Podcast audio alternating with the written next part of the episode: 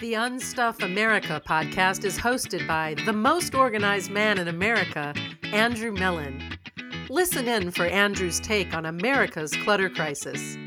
From guns to gold, he dives deep into America's self destructive obsession with possession and how that impacts the American dream. Get real life tools and strategies to take responsibility, set yourself free, and live your values every day. And now, Andrew Mellon. Hello and welcome to another episode of Unstuff America. I'm your host, Andrew Mellon, and I'm here with my co host, Debbie Black. Excited to be here with Andrew, the most organized man in America. Excellent. Thank you. And our very special guest today, Michelle Batista. So, Michelle, um, thank you so much for joining us. Thanks for having me. Of course, you're very welcome. Tell us just a little bit, tell the listeners a little bit about you and what a your journey to um, to where you are today and what a typical day is like for you, just so we get a little bit of background. I mean, the, give us the cliff notes. Okay. Um, I'm a designer by trade. I grew up in the South, moved to New York, went to design school. Um, that brought me out to Portland, Oregon to work for Adidas in product design. Spent about eight years with Adidas and then decided that I wanted more freedom in my life. I love design. Um, so I left the corporate world on a Tuesday um, I was also what what there's there was a catalyst to me leaving, but um, side note to that. Um, so I left the corporate world on a Tuesday and I started consulting little bits here and there, um, and I just realized pretty quickly that the niche that I was in was it, there was no one there. Um, and no one could do it the way that I was doing um, what I was doing with products. So I started getting work, and that led to I think this is my 17th year wow. um, running Stockpot, which is the collective um, that I run. and then uh, I segued into food about seven years ago, which is how Andrew and I met. Um, food was the thread. Uh, I had fallen in love with a man that was a chef and a restaurateur, and um, I started working helping him run the restaurant business. Then we opened a private event space and commissary kitchen where I conceptualized bringing together my two lives of design and food into one place. Um, that, and I met Andrew in Mexico, and then we brought him here to do workshops with us, which was great, and that was what the space was for. Uh, about a year ago, the relationship ended, um, but I wanted to continue the work. Mm. So I decided to do it again, um, but I wanted to do it with all women. Which has been great. um, so that's how the Nightwood came to be. We started, uh, we were operational last October. Awesome. So we're about six months in. Where can we find you online? Yes, so it's the nightwoodsociety.com is the website. You can see all the ladies, read our stories. It's a pretty unique concept. Um, that's it's been really interesting to watch people engage it because it's um, people are very intrigued and very interested, and we actually have gained a rather large following nationally um, through some different work that we do uh, with Women's Center for Leadership, Women Chefs and Restaurateurs, Girls Inc. Um, but people don't know, like everybody's like, the thing I hear, you know, I go to Chicago and I'm like, oh my God, you're part of the Nightwood. I'm following you guys. Everything looks so incredible. What is it again? That's like the common question. Um, so because we're i always say we're a new vehicle for food like in design. Um, mm-hmm. um, so we have a kitchen. That kitchen acts as a commissary kitchen. It acts sometimes like a restaurant. It's a private event space. So we curate one of a kind events for people. No two events are the same. Um, and then we bring design into the space. So we shoot podcasts in the space. We do music in the space. We do art in the space. Um, so that's always that thread between food and design has been the the link cool yeah and um, so on a scale from 1 to ten one being the least and 10 being the the most organized? Where would you put yourself on that scale? Oh man. I would. I'm not the most organized person, and I think you already know that. Um, I would say maybe I'm a. Maybe I'm like a six, but I really want to be like nine. I aspire to be nine, but I'm maybe a six, seven. awesome. Well, that's good. I mean, that I think that that that's inspiring for the listening audience to know that you know that you can be successful in business and be a six, seven, aspiring to a nine, right? I mean, because Yes. when you think about it, um, in at work or at home, knowing where your keys are, knowing where your wallet is, knowing where your tools are, knowing where your supplies are.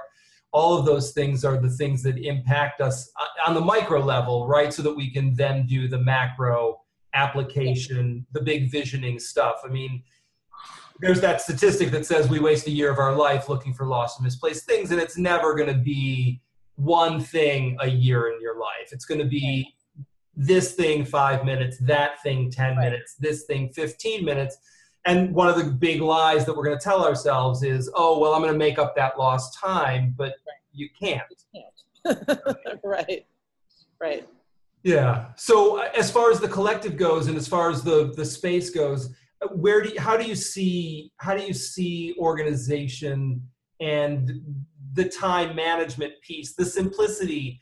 You know, I mean, I, I know I know you. I mean, because we're friends, right? But I mean, share with the listeners about um, the ideas of, of simplicity, authenticity, values, and how that plays itself out in the space, in the work of the collective.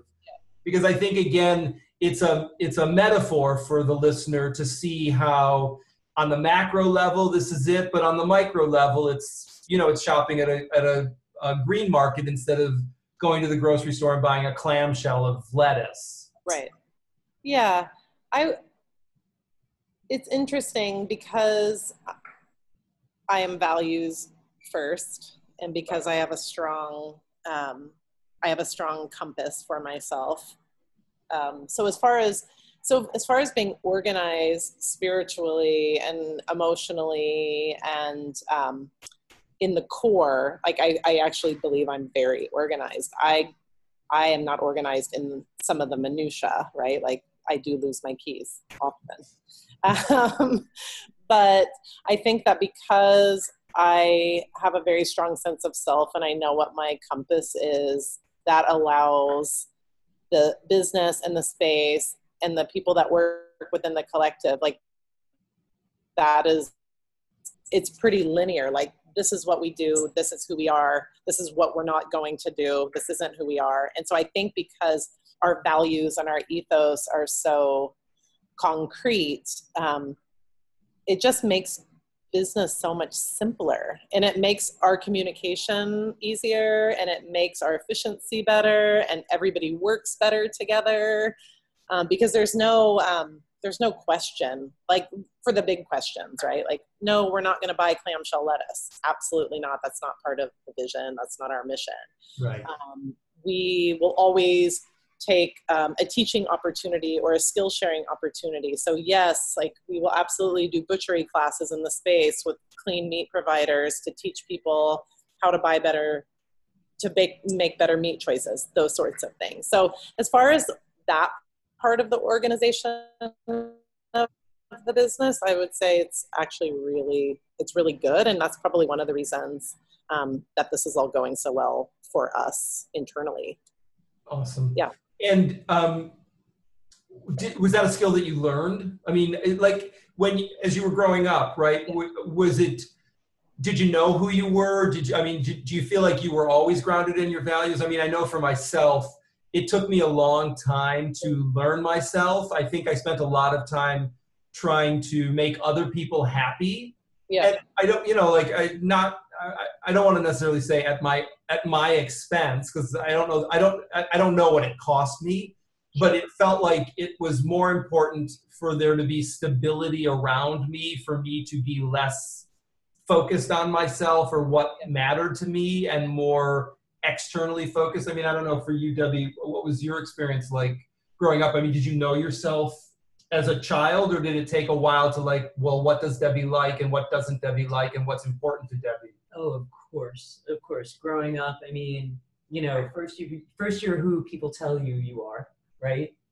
And then you start feeling yourself a little bit, and and you know, trial and error, and each experience helps you be helps you understand who you are, right? Yeah, completely. It's For such you- an interesting journey. Yeah, I I grew up in the South, in like a very tiny town in a very tiny neighborhood, with not the nicest, not surrounded by the nicest kids or the nicest people. um, pretty small-minded, um, a lot of racism, Hmm. um, and so I think from a very early age, I never fit my environment. So I would say I am. I've always been on a journey of self, and I'm. I'm will continue to be on a journey of self. But I would say that I had pretty strong convictions early in my life. Doesn't mean the path was straight or that it was clear. Mhm. Um, but I think even as a child, I I was pretty unapologetically who I was. Hmm.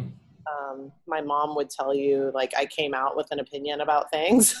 like I arrived here and I was ready to go. I'm gonna do these things.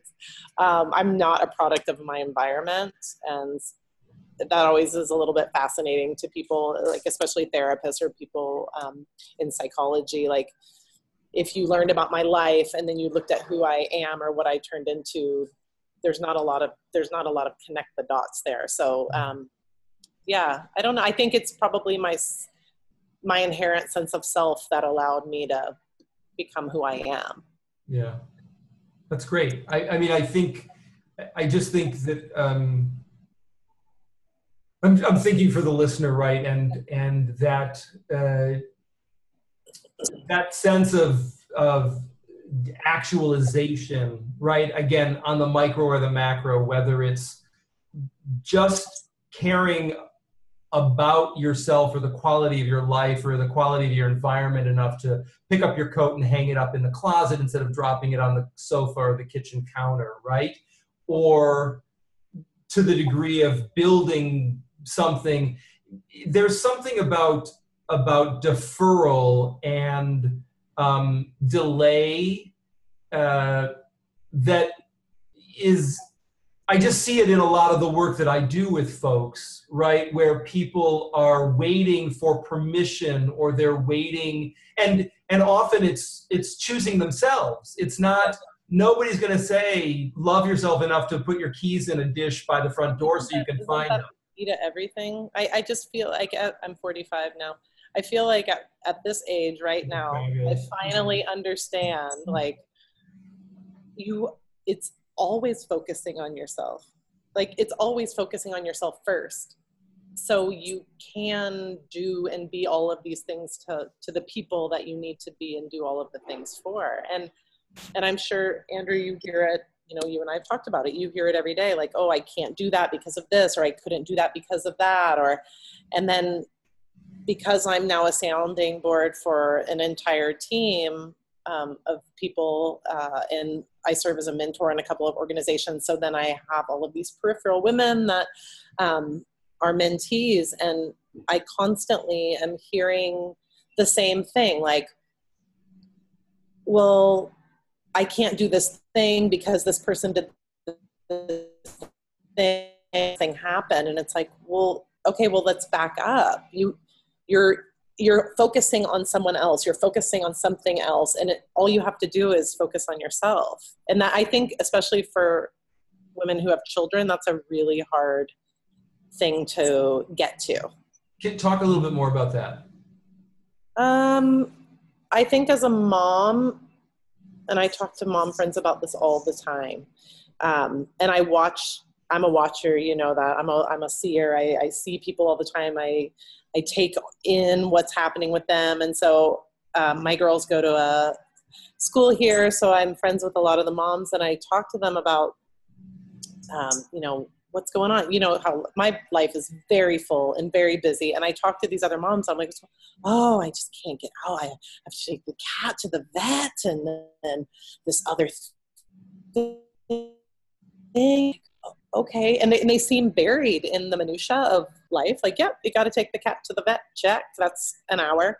Um, what about the other seven? What are you doing? You know what are you doing for yourself? Not not even what are you doing? Like what are you not performance wise but what are you doing for yourself? Like i can't work out. I can't i have to go get groceries. I, I don't have time to do this. And i'm like it it's amazing to me how much more time we have for others and how much more effective we are for others if we put ourselves first right. including ahead of the children. Not not that that they're not the number one important thing in your life but that you have to fill your own cup before you can help fill your kids cups up. Yeah. Um, and i just think that people they're missing it. Like this idea of mindfulness and being present for yourself first so you can help others um, it, it's the most important thing. Yeah no I, I i'm on board with that. I mean i think that if you're not if you if you're exhausted then you're you're underperforming whatever it is that you want to be doing right? And you're likely to be forgetful. I mean that's also when you're not present for whatever reason yes. that's when you're going to not know where your keys are. That's where you're going to not remember what you did with this thing. That's you're not going to print up the permission slip before you walk out the door. It's all of those things and then you have to backtrack. You're going to leave the house without the umbrella, whatever it is. Right. right? Kids' lunches. Yeah. Yeah. and then, you know, I was thinking about when I um when I was in Portland doing that uh, event with you, right? And remember the mom who was there, who her daughter lives in Amsterdam, and she's been keeping I that. think about this all the time. Anna for ten years, and we're a unit. And mm-hmm. then the the week after the event, she's posting on Facebook, my daughter's coming over from Europe, we're going through the space. And in eight hours, I mean, she had spent no lie, easily twenty-five or thirty thousand dollars on that storage space over these years. I mean, just with crap that her daughter didn't want. I mean, she'd left the country without it. And yet the mom had this story about the guilt and, you know, like I have to keep my daughter's stuff. It's like your daughter's a grown woman. You do not need to. It's not you know whether it's her stuffed animal, her yearbook, or her Pottery Barn sofa. You do not need to be paying for it. Right. It's her stuff. Right. You know? And you remember how many times she debated it with you? Yes, I do. That was the best part. Yes. I was just waiting for it to end, and then she'd be like, "But da da da da da." I'm like, "Oh my gosh." Yes. Yeah, it, but eventually, I mean, you know, I, I, guess it's a testament to my stamina and my tenacity that oh, yeah.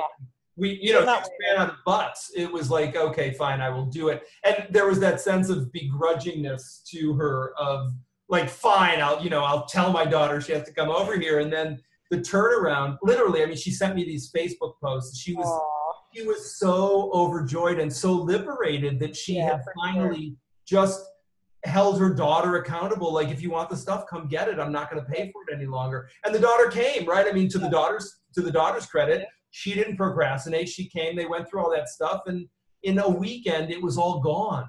Yes. So all of that compression that uh, you know 10 years worth of dragging that crap around behind her metaphorically because it was parked in a u-haul you know like a, a Uh, a U Storm spot someplace in Louisiana. Nobody lives in Louisiana. The daughter's in Europe and she's in Portland. What, why is it there? It just, you know, everything about it was. They both wrong. had to fly there. Right. Oh, but that's, I mean, that impact though, right? Like, I think back to that workshop and that, that, that's, that's worth it. Like that impact for a single human in exactly. whatever it was, was huge. Right and by her by her unlocking that thing in herself yes. we have no idea of how that is going to impact every person she encounters because exactly. that's a huge win that she will share. It, you know it has nothing to do with me or you. I mean it's great no. that we had the space. It's great that we but she it was the it was the personal transformation that allowed her to be on fire yes. and and become activated. And now now you can't stop her, right? I mean, now she'll keep doing this over and over again. Yeah, it's, I love that. Nothing makes me happier than seeing that those unlocks happen in people because then they're going to pass it on to 10 more people, 20 more people, 50 more people, 100 more people. Right. That's where the movement happens. Exactly. Well, and that's the whole idea behind Unstuff America, right? Is that you know we we have we have these communities we have this narrative about um, not yet not now it, you know we're, we're just somehow stuck in these shitty circumstances and we have to limp along until when like when when do we get to to to choose ourselves to choose our community to choose each other and make different choices Yep. so I am 100% aligned, you know. Excellent. So, um, when you think about Unstuff America uh, and the work that you're doing, um, what what comes up for you around that? Um, I think it's funny. So I've been thinking a lot about that this week about this, and um, I actually had called. I called someone to come help me do some things today, Andrew. Awesome. Um, give you a bell for that. I can't get to all the things. I just can't. Um, and so I there's a thing here called Task Rabbit. Of course, there's Task Rabbits here too. Yep. And um, I have a friend that does Task Rabbit. So anyway, um, I just called and I was like, I need a new stopper put on the toilet. I need these light bulbs um, changed.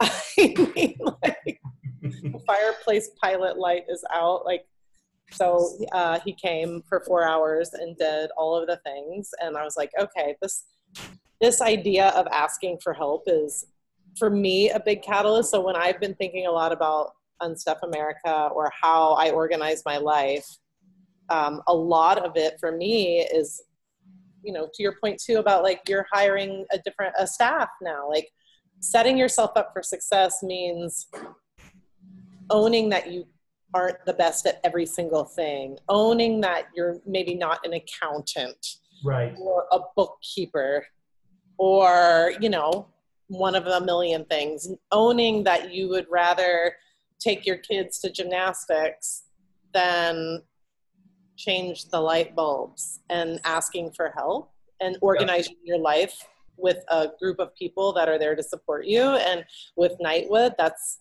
the first time i really surrounded myself with a team of people that i could lead mentor guide but trust hmm and empower um, and then teach them the things that i know but then learn from the things that they know. It's it's been pretty cool. That's and I think that we're just at the beginning of that, but it's been pretty profound in terms of organizing my own life around a group, uh, around a community um, of women has been so wonderful. That's great. Well, I mean, even you know, bringing for this new season of of Unstuff America, bringing Debbie on board and Yeah. and uh, augmenting, you know, even the podcast so that we've got more not only more diversity in the sense of points of view and Yeah. but it, i i don't need to do all of it by myself right i mean we, none of us need to be by ourselves Right. Well, it becomes this sort of martyr complex. Like, well I- it could. I mean yeah going, going, you know going on yeah right like i'm the only that's one of those that's one of those lies right is like Right. nobody can do it like i can. I'm the only person who can do it. Even if i suck at it i'm still probably better at it than you are. Like no there's Right. not, not my unique brilliance. I don't need to be the boss of this. So, Michelle, in what ways have you learned to rely on the group to help the group become more organized and to help you become more organized? Yeah, I think a, a huge catalyst for me, I had been flying solo for a long time, or sort of had some people working with me, but not investing in them and them me in the ways that, that I do now. And um, it really took my life falling apart last year to, which Andrew was um, on the other receiving end of, um, for me to sort of say, you know, I, I physically, emotionally, spiritually can't go this alone anymore. And if I can't go it alone anymore, who do I want to spend my days with? Um, and then really getting succinct about who shares my values, who are the right people, and then starting down that journey of like, and I, I've collected a really wonderful group of people in my lifetime. And so I started, I reached out to them first, like, oh, I want to do this thing. Do you want to do it with me? And they all said yes, which was incredible. Um, you know, and at, how is that scalable? I mean, once we really start to scale, uh, and we're working with an HR consultant now and bringing in, you know, all of the accounting functions and putting the lawyer on retainer and all of the big boy pants stuff. Um, Mhm. Because for me and my business partner Katie, we want to build the culture. We're con- we're focused on the culture so that we can scale, um, and that's where we are right now, which is super fun. Yeah, that's awesome. So you didn't start out doing everything all at once, did you? Uh, no, I tend to jump in feet, body, head first. But sure, I can figure. My, I mean, everybody that knows me knows that my moniker is like, sure, we'll figure it out. That sounds fun. Realistically, how did you get things done? yeah, somehow it all works out. I have a lot of faith, so that helps. Yeah, I mean, and I think faith is an important element in this, right? I mean, it, it- whatever you believe in, right? Whether you believe in yourself, you believe in a higher power, you believe in the community, you Yes. believe in whatever. It, it doesn't matter what the belief is, but the ability to act and move into action based on faith Yes, rather than again living in that not yet place of somehow somehow there's a missing piece that's going to make it better and Yes. again it, it, it's for for the listeners who you know whether it's about becoming an entrepreneur and leaving a, a corporate job or it's about simplifying your life and putting your laundry away when it's out of the dryer instead of leaving it in the basket on your bedroom floor. It's each of those is today's the day to make the choice. There's no there is no time other than this time this moment right now. So right. you know god forbid you go to sleep and you die in the middle of sleep your laundry didn't get put away. Now you can say well it doesn't really matter. They'll put it away for me tomorrow right? I mean but Right. but who wants to end this experience with the regret of not yet and whether it's your laundry because you know i mean if you love the people who live with you you don't want them to have to clean up after you yeah, for sure. so it's it doesn't matter whether it's building a business or putting the dishes away, right? I mean, the Yeah. next right thing to do is the next right thing to do, and instead of deferring that decision and waiting for later or waiting for permission, you can give yourself permission right now, right? I mean, so a, a mentor of mine said, I mean, he he shared a story about um, walking that uh, the Camino de Santiago or that Yep. thing in Spain, right? The 250 mile thing right? And I mean, he was all gung ho. He had planned six months to do this, and uh, and he got there, and I think he was like in the first five miles, and he said, "This is freaking hideous. This is the stupidest thing I've ever done. I can't believe I have 245 miles to walk." I gotta go home now. This sucks. Whose idea was this, right? I mean, he was just like he was beside himself. And while he was standing on the side of this on this path, complaining to himself, right? This 80 year old woman with two walking sticks comes walking. No, not even, not even charging, like you know, trudging her 80 year old body past him in that pace of an 80 year old woman. And he's like, "What is going on? You know, like Right. what is up?" And he turns to her and he said, you know, he starts to like, "Nah, like I it's all right, stupid, I hate this. And she just turned to him and said, Mark, anybody can take one more step. Yep. One foot, just Yep. take the next step. And Yep. that was such an eye opener for him, you know, and that's it's what I want the listeners to take away from this is like whatever the story is, whatever wherever you're stuck around taking the next step, right? I mean, you can put one more you, you Yeah. might be exhausted, but you can put you can take one more step before you Everybody can take one more step. you can yeah. put the keys you can put the keys on their hook and then go to bed you can hang your coat up and then go to bed you Yeah. can print up that document and then go to bed you're you're you're not having to, de- to delay rest forever but Right. finish something that you need to finish so that you can go to sleep and get some rest Yes. Yes. Yeah, we say that a lot around here. One one foot in front of the other. Just Yeah. one foot in front of the other, right? I mean, that's all again like this idea of mindfulness. Just paying attention to every step, paying attention to when you brew the coffee, paying attention to when you take the dog on a walk and being in that moment, in that time, Yeah. and not going autopilot. Yeah, you don't need to be composing an email while you're walking the dog. Just walk the dog. Right, just walk the dog, look at the birds, right? I mean, this is the beauty. Awesome. Well, so you know, it, I love you. We could talk forever, and and I'm mindful of the time. So, eh, just any last thoughts? Anything you want to share with the with the listening audience before we wrap up about mindfulness, uh, organization, simplicity? Any any last words about about that that you'd like to share?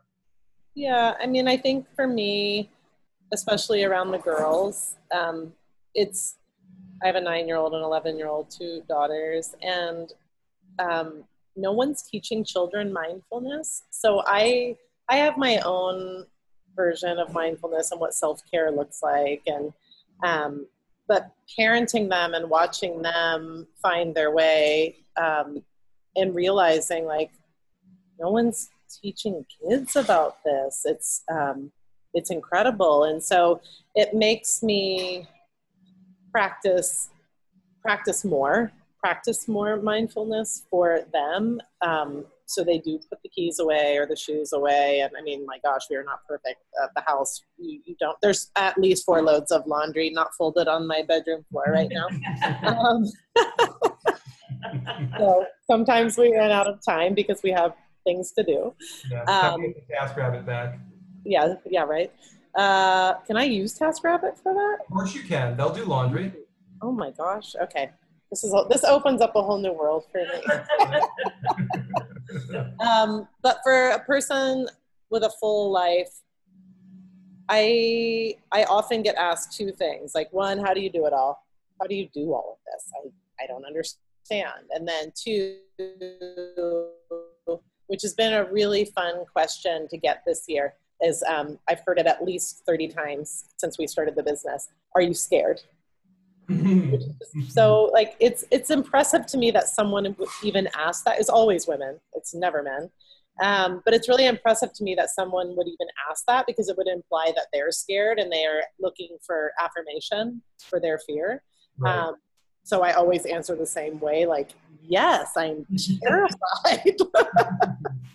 But um, what's the alternative? Like for me to live this life and not to have done it well that's more terrifying like if i can if i can teach people to turn turn the fear and the anxiety around or turn that question around and think like yes this fire in my belly that says i need to do this is wholly terrifying but if i don't do it like what's what's worse right. um, and for me the not trying it the not doing it the not being on this path is more scary than signing a commercial lease and doing all of these things and because i have faith i mean this is a whole question this is a whole con- this could be a whole conversation about scarcity versus abundance right. um, which would be a great topic um, someday soon. But I live my life in abundance, which just means that I believe that everything will work out as it will and as it should. And if if I fail, I'll fail forward and not backwards. so we're learning.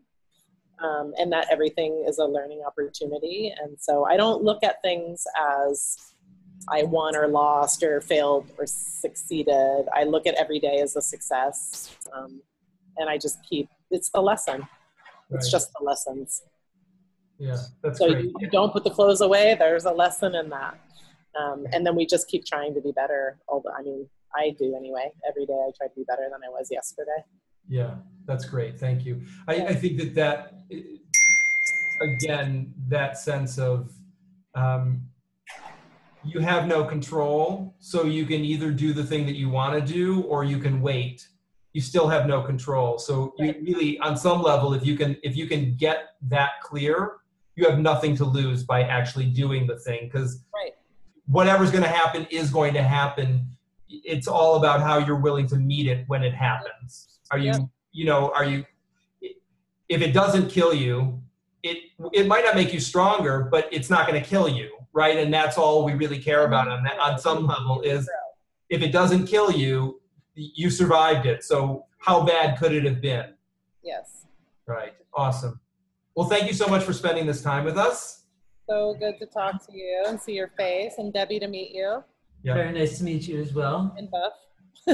So remind us again where we can learn more about you and your work, please. Um, you can learn more about the Nightwood at thenightwoodsociety.com. We're in Portland, Oregon. Um, there's a ton of information on the website. Um, also, my consultancy is stockpotco.com. Stockpotco.com. Mhm. Yep. Excellent. Great. And all your social media links and things are there so they can find, they can follow you in uh, Instagram and other, Yep. and other. At the Nightwood Society and at Stockpot Co. Yeah, Perfect. Well, thanks so much, Michelle, for joining us. This has been a wonderful, a wonderful conversation, and I hope that the listeners uh, will take take inspiration from you and your journey and the collective's journey, and not procrastinate. Right? I mean, t- just move into action. Put one, take- take one more step. We'll leave it. Yeah. At, take one more step. All right, my friend. Thanks for we'll listening to soon. Unstuff Bye. America. Bye-bye. If you like what you've heard, please leave us some stars and a favorable review at iTunes. And be sure to visit andrewmellen.com, where you can get Andrew's three day quick start course.